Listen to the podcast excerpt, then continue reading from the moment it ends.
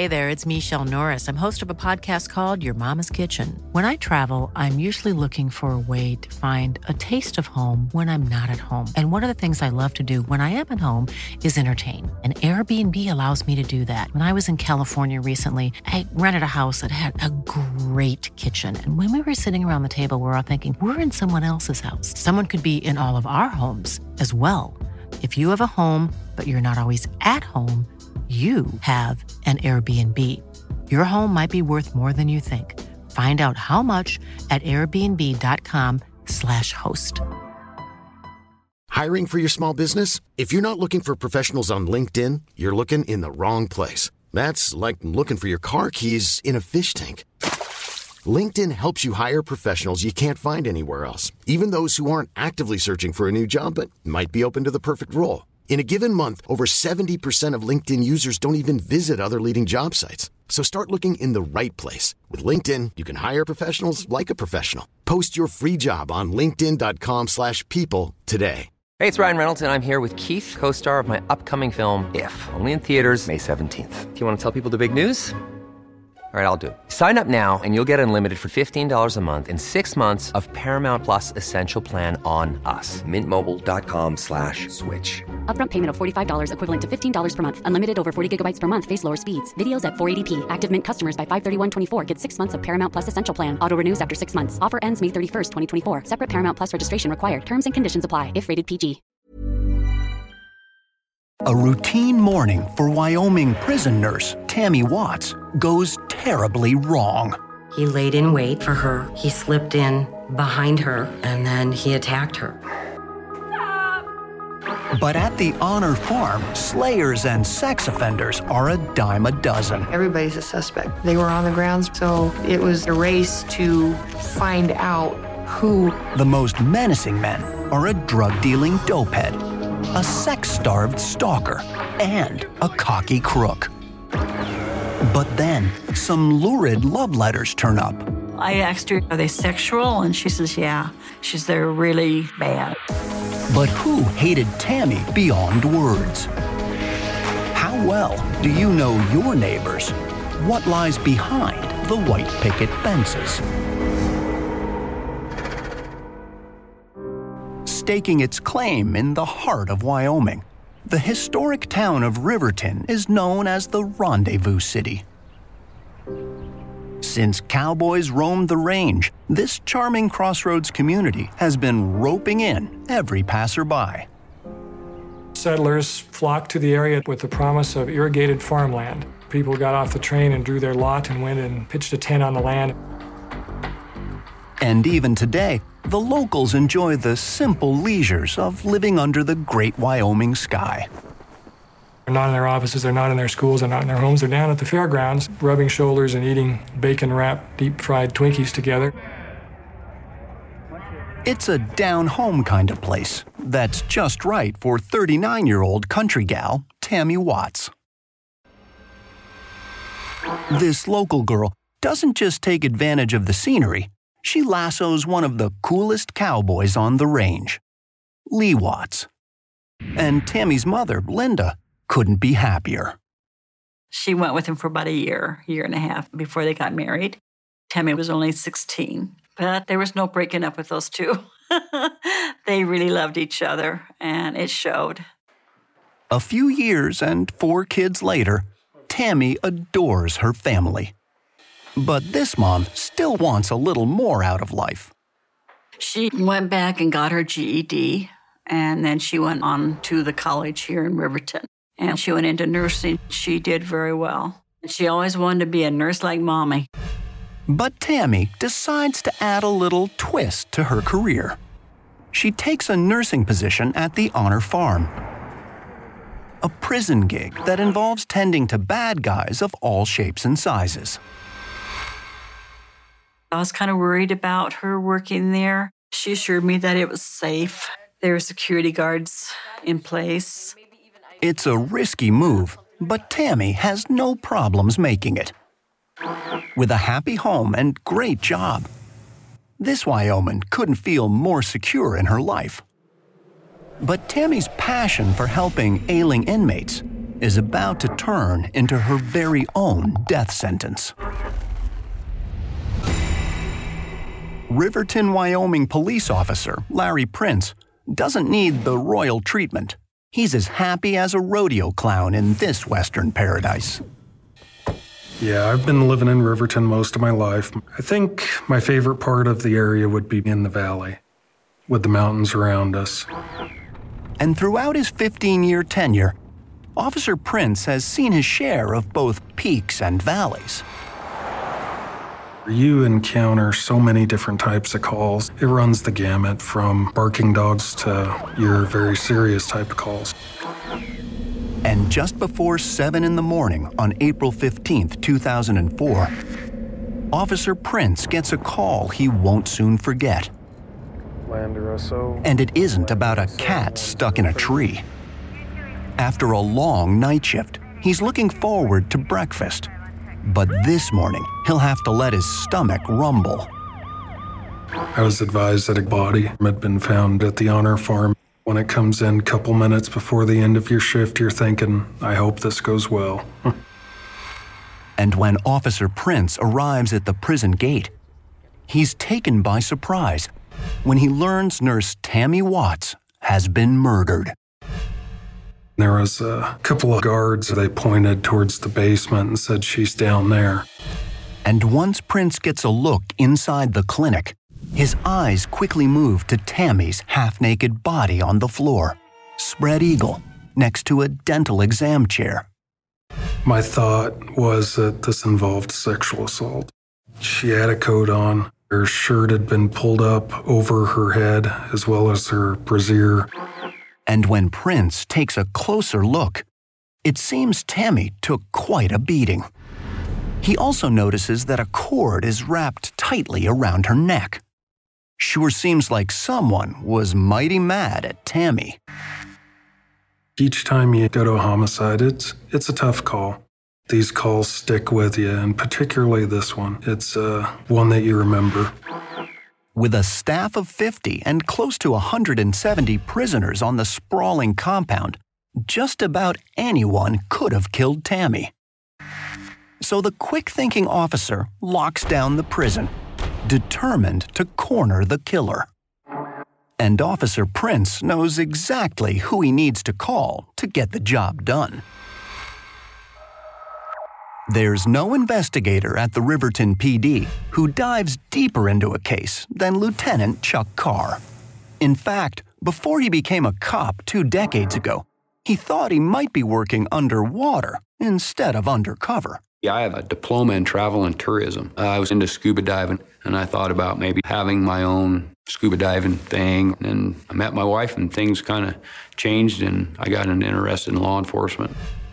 Lieutenant Carr is ready to plunge into the investigation, and he knows this case won't be a day at the beach.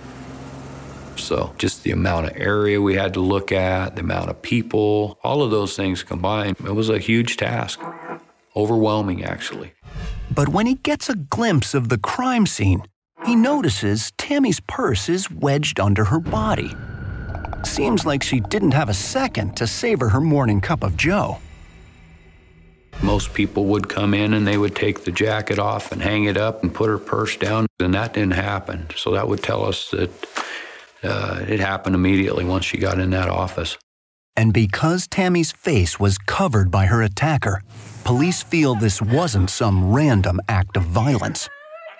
Chances are, Tammy's killer was someone who couldn't stomach seeing her dead. Someone who probably knew her every move. She went in, and there is a guard station upstairs where she checked out some keys. And then she went down another set of stairs that goes down into the basement.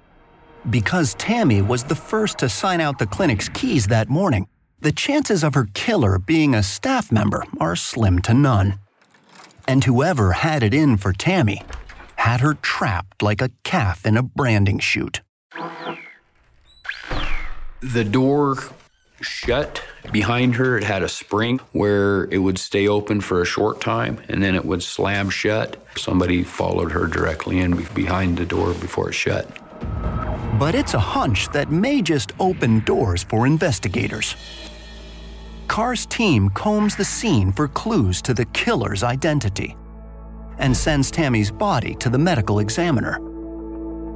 This detective knows that if the killer left something behind, the crime lab will surely find it. When the terrible news reaches Tammy's mother, Linda, it hits her hard. I think that was the worst thing anyone could ever hear. From that point, I pretty well lost it. But she manages to push her grief aside and offers police a bit of information that may just aid the investigation. Turns out someone behind the prison walls had a mighty big crush on Tammy, and recently let his feelings known in a string of love letters. I asked her if they were threatening, and she said no. I said, Are they sexual? And she says, Yeah. She says, They're really bad.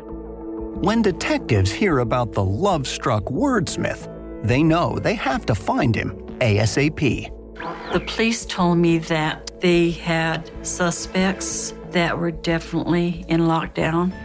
And one of these inmates has been seeing the nurse at an alarming rate prisoner Floyd Grady. It was a lot, more than you and I would go seek medical attention unless we had something very seriously wrong with us.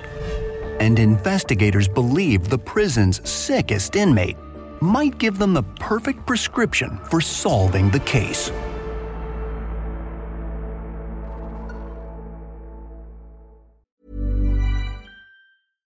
Hey, I'm Ryan Reynolds. At Mint Mobile, we like to do the opposite of what Big Wireless does. They charge you a lot, we charge you a little. So naturally, when they announced they'd be raising their prices due to inflation, we decided to deflate our prices due to not hating you. That's right. We're cutting the price of Mint Unlimited from $30 a month to just $15 a month. Give it a try at mintmobile.com slash switch. $45 upfront for three months plus taxes and fees. Promo rate for new customers for limited time. Unlimited more than 40 gigabytes per month. Slows. Full terms at mintmobile.com. Ready to pop the question? The jewelers at BlueNile.com have got sparkle down to a science with beautiful lab grown diamonds worthy of your most brilliant moments. Their lab grown diamonds are independently graded and guaranteed identical to natural diamonds, and they're ready to ship to your door. Go to BlueNile.com and use promo code LISTEN to get $50 off your purchase of $500 or more. That's code LISTEN at BlueNile.com for $50 off. BlueNile.com code LISTEN. I'm Sandra, and I'm just the professional your small business was looking for. But you didn't hire me because you didn't use LinkedIn jobs. LinkedIn has professionals you can't find anywhere else, including those who aren't actively looking for a new job but might be open to the perfect role, like me. In a given month, over 70% of LinkedIn users don't visit other leading job sites. So if you're not looking on LinkedIn, you'll miss out on great candidates like Sandra. Start hiring professionals like a professional. Post your free job on linkedin.com/people today. Hey, it's Ryan Reynolds, and I'm here with Keith, co star of my upcoming film, If, only in theaters, May 17th. Do you want to tell people the big news? All right, I'll do it. Sign up now and you'll get unlimited for $15 a month and six months of Paramount Plus Essential Plan on us. Mintmobile.com slash switch. Upfront payment of $45 equivalent to $15 per month. Unlimited over 40 gigabytes per month. Face lower speeds. Videos at 480p. Active Mint customers by 531.24 get six months of Paramount Plus Essential Plan. Auto renews after six months. Offer ends May 31st, 2024. Separate Paramount Plus registration required. Terms and conditions apply if rated PG.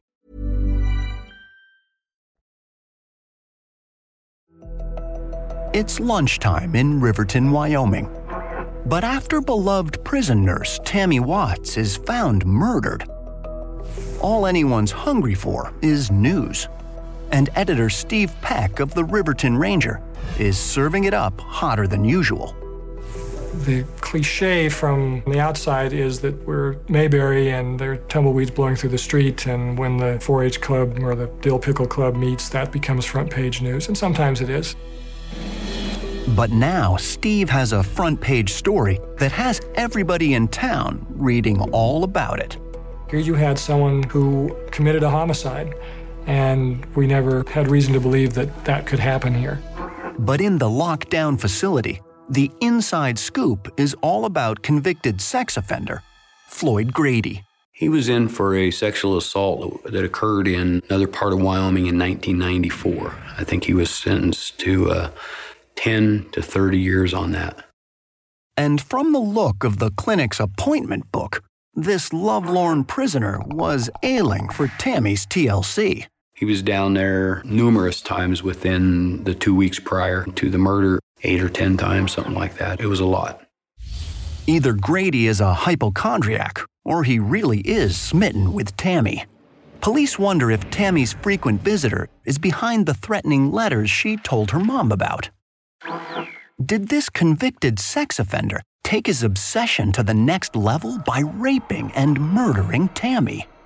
It is not unusual for someone who's been convicted of sexual crime to reoffend doing that same crime. And if Grady is capable of raping and beating a 16 year old girl, surely he had it in him to do the same to Tammy. So police take a stroll to Grady's quarters to get his side of the story. When Lieutenant Carr first lays eyes on Grady, he doesn't look exactly like a menacing murderer. He's a guy probably an average build, average size, glasses, has a lot of tattoos. He was courteous, but kind of nervous. Grady seems surprised by the visit, but when police sit him down, he immediately says he had nothing to do with Tammy's murder. And that he and the nurse were just friends. But Lieutenant Carr wonders if Grady recently blew a kind gesture from Tammy out of proportion. It was his birthday, and he had mentioned it and said something about nobody ever bakes him a cake, and she did bring him a cake for his birthday. Did Floyd think Tammy's treat had deeper meaning and start sending her the raunchy love letters? Detectives hope to find out. But just when they start peppering him with questions, he shuts down. I started pressing him a little, and he asked for an attorney. So it was a very short interview. Typically, when a suspect lawyers up, it usually raises eyebrows. But in Grady's case, it makes sense. Seems the sex offender is about to finish his hitch, and he's playing it safe until he becomes a free man. He had actually been paroled and I believe going to Indiana or Pennsylvania, and he was going to live with his dad. But his dad lived too close to schools and churches, so he was basically there until father's residence could be moved. With one suspect questioned and 170 to go, police lawyer up themselves. With Legal Eagle, Kathy Kavanaugh and she really knows her way around a courtroom. I've been a prosecutor since I graduated from law school, roughly practiced for 15 years in the Chicago area. With a wealth of experience, Kathy looks to tame the investigation once and for all. And this hard hitting attorney knows exactly where to begin at the medical examiner's office. The coroner confirms what police suspected Tammy was beaten and strangled to death. But what the report says next is truly a page turner. The autopsy did not find any signs of sexual assault. It's possible that perhaps the offender heard something outside and was interrupted and decided it was time to leave, or perhaps the offender couldn't follow through. But who's the man with the jitters?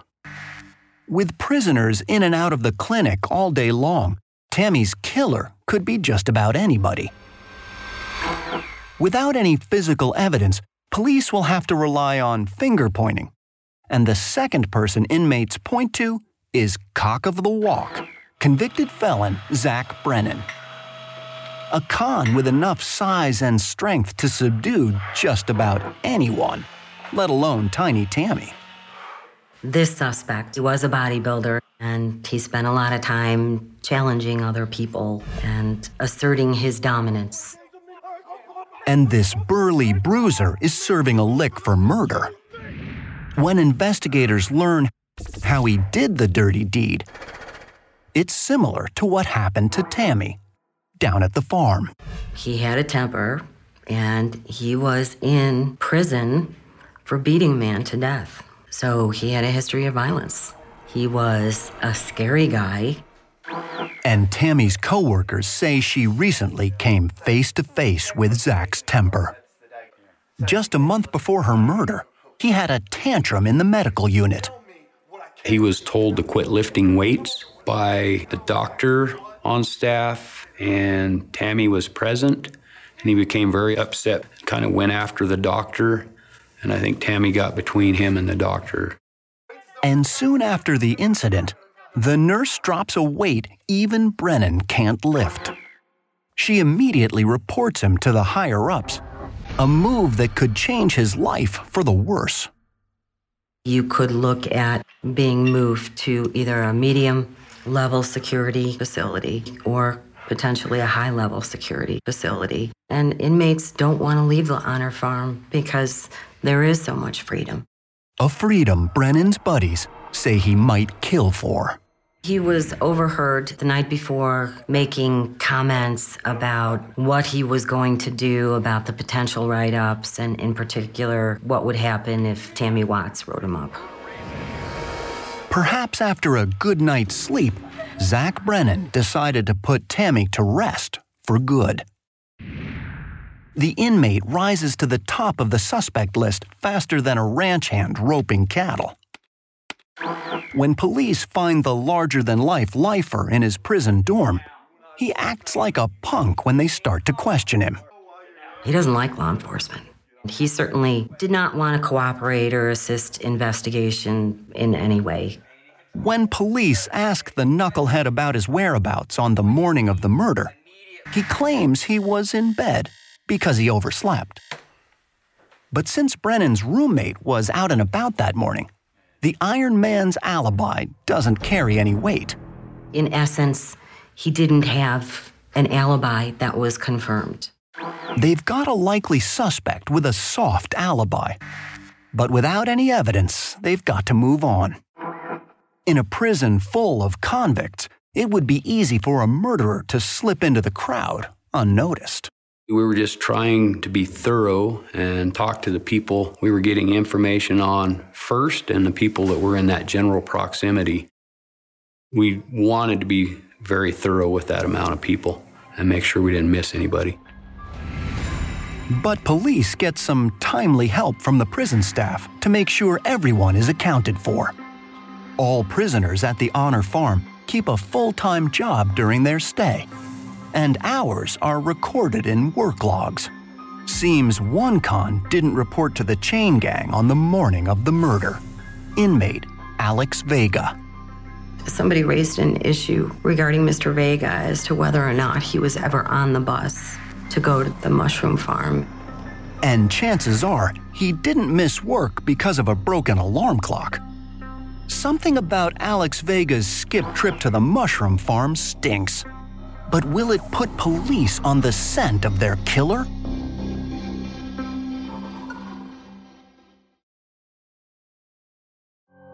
It's springtime in Riverton, and the rivers are running wild throughout the countryside. But just two days after Tammy Watts' murder, the town is still drowning in grief. And no one is hurting more than Tammy's mom, Linda. If a person can't be safe in a prison where security guards are, then how can the community feel safe?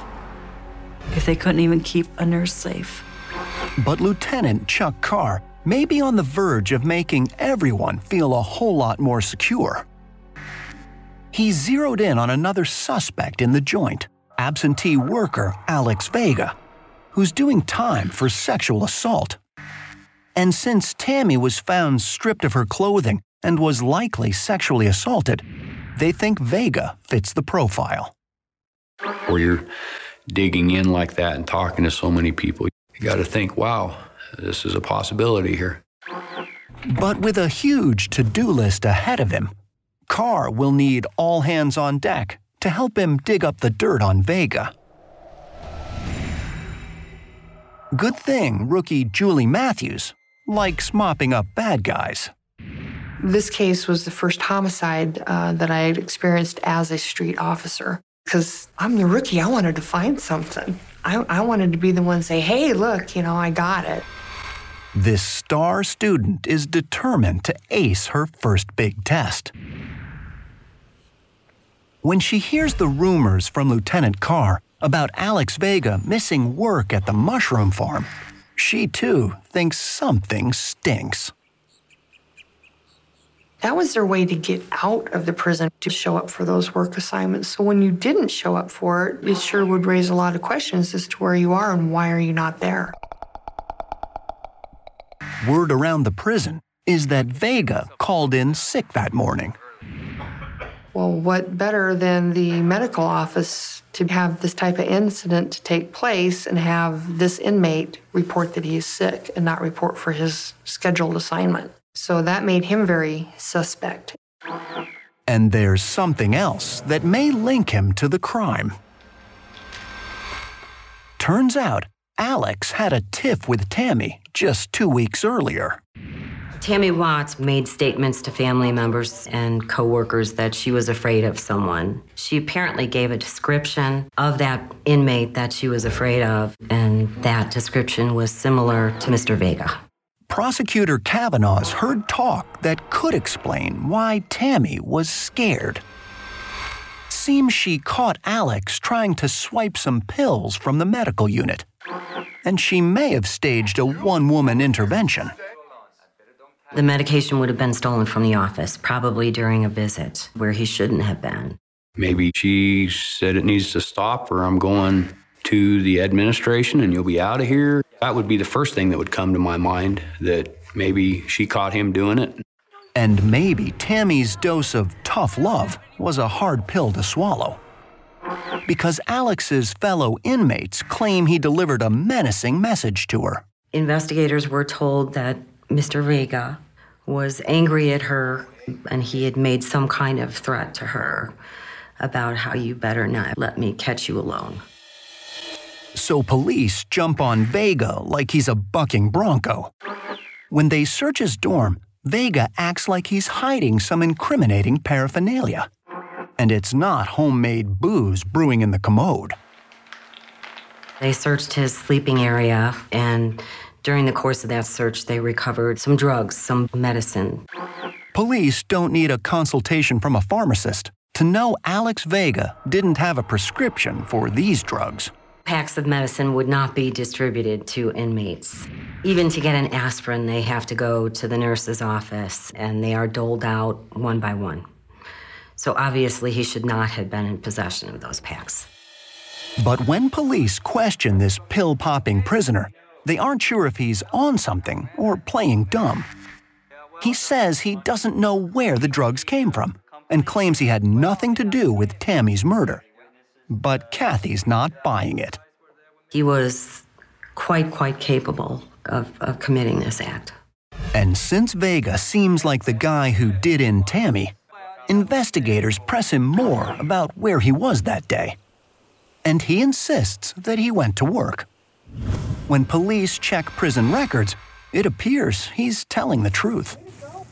Somebody raised an issue as to whether or not he was ever on the bus to go to the mushroom farm. And as far as I know, there was no indication that he hadn't gotten on the bus.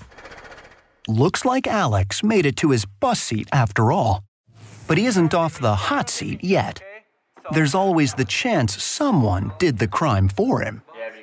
He's held on the back burner under a very hot flame. He wasn't completely cleared yet. Frustrated that there's no way to hook drug addict Alex to Tammy's murder, prosecutor Kathy Kavanaugh steals off to pursue her own addiction. I started riding as a kid, and um, once you get hooked on horses, especially if you're a young girl, it's pretty hard to get unhooked. And that explains why Kathy left Chicago to make Wyoming her home on the range. When I'm out on the trails, I don't think about the job at all. And that's my way of completely unwinding. They're such kind, noble animals. They give me peace. I don't even have to ride them. As long as I'm around them, they can bring that to me. With the investigation becoming a long and winding trail itself, Kathy decides to ride in another direction. Police look to wrangle any bad guys who were near the clinic that fateful morning, and they find one who was right next door, in George Ryland.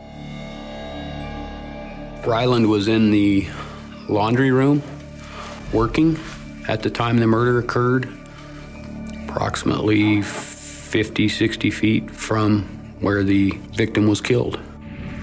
And if he had a motive for wanting to rub Tammy out, it would have been as easy as spraying on some pre wash spot remover.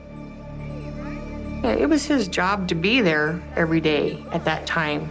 So he probably did have a good idea of when she came and when she went. So maybe the clothes cleaning con got down and dirty by killing Tammy Watts. But will police take the laundryman to the cleaners, or will their efforts be a wash?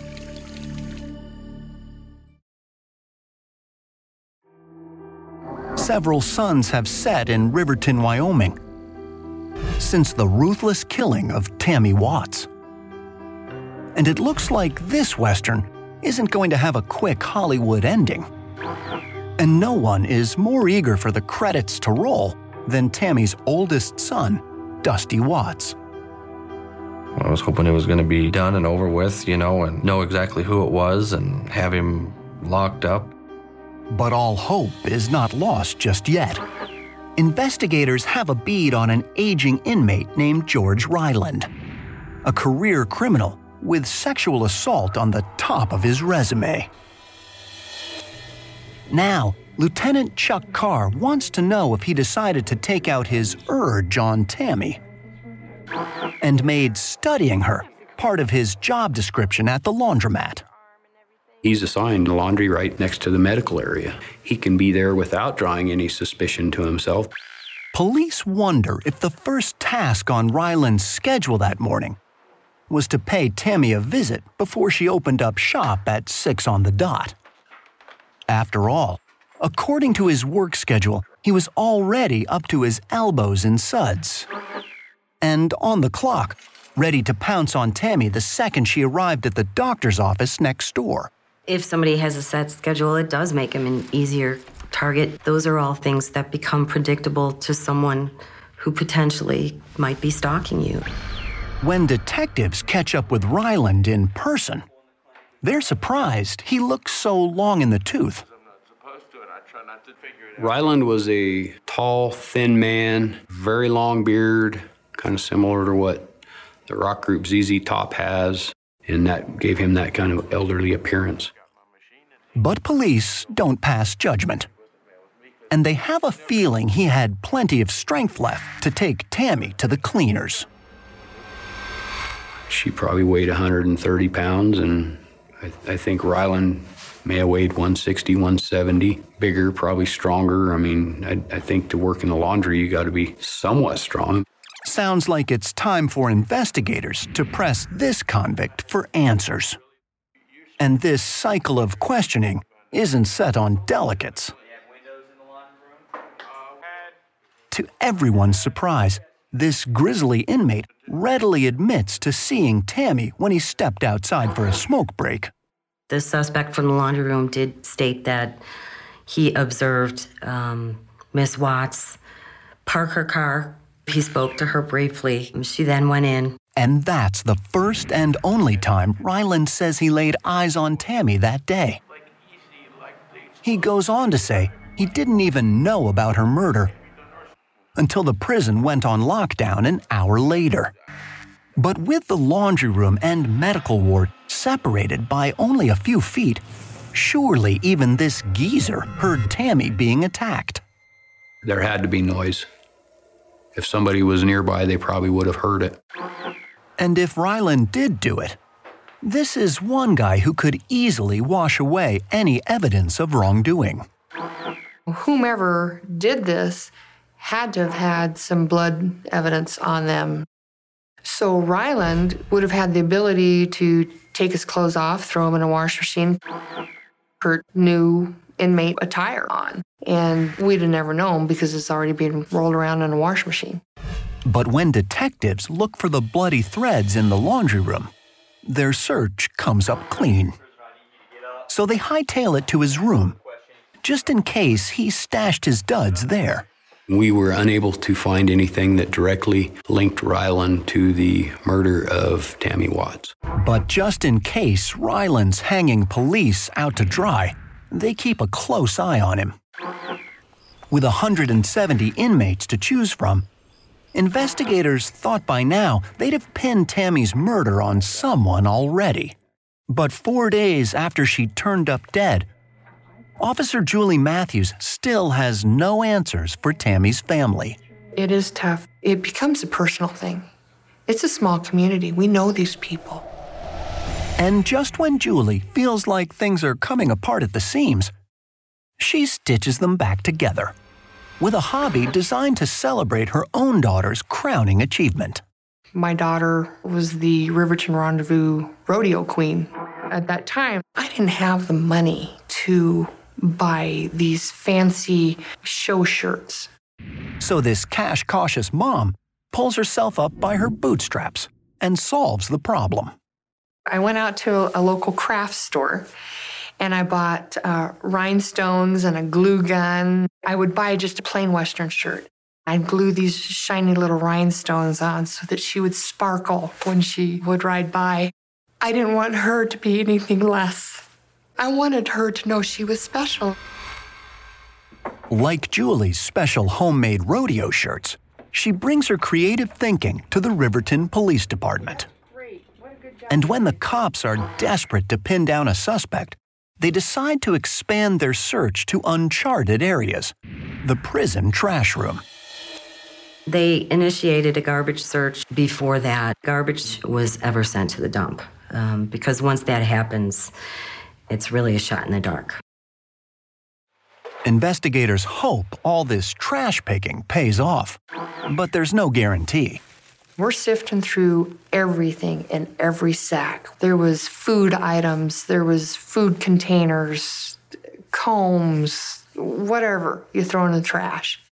Just when detectives can't bear the stench any longer, one of them opens up a bag of goodies. Inside, in that sack was a letter, a handwritten letter um, to Tammy.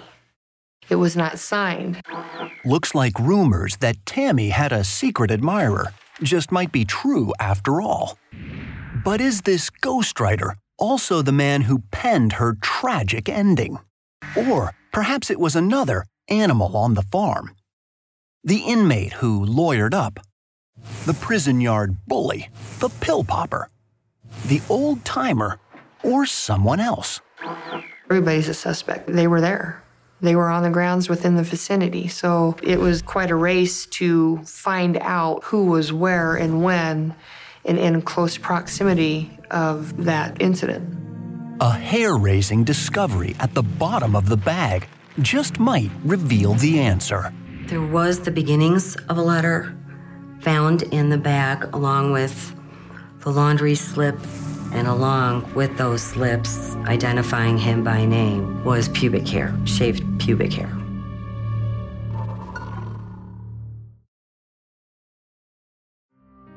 A week after Tammy Watts' murder, police may finally have the name of her killer in their midst. A laundry slip found inside a trash bag full of potential evidence tells investigators everything they need to know. Slips that he himself had thrown out that had his name on it. It wasn't difficult to prove. Looks like the discarded goods belong to good old suspect number one, Floyd Grady. Despite his earlier denials, an unsigned crumpled letter to Tammy shows he was probably sending her sweet nothings all along. But it's the shavings found with the letters that raises the hair on detectives' necks. We went through bags of garbage from uh, hundreds of other inmates, and there's no pubic hair in theirs. Why is it in this bag?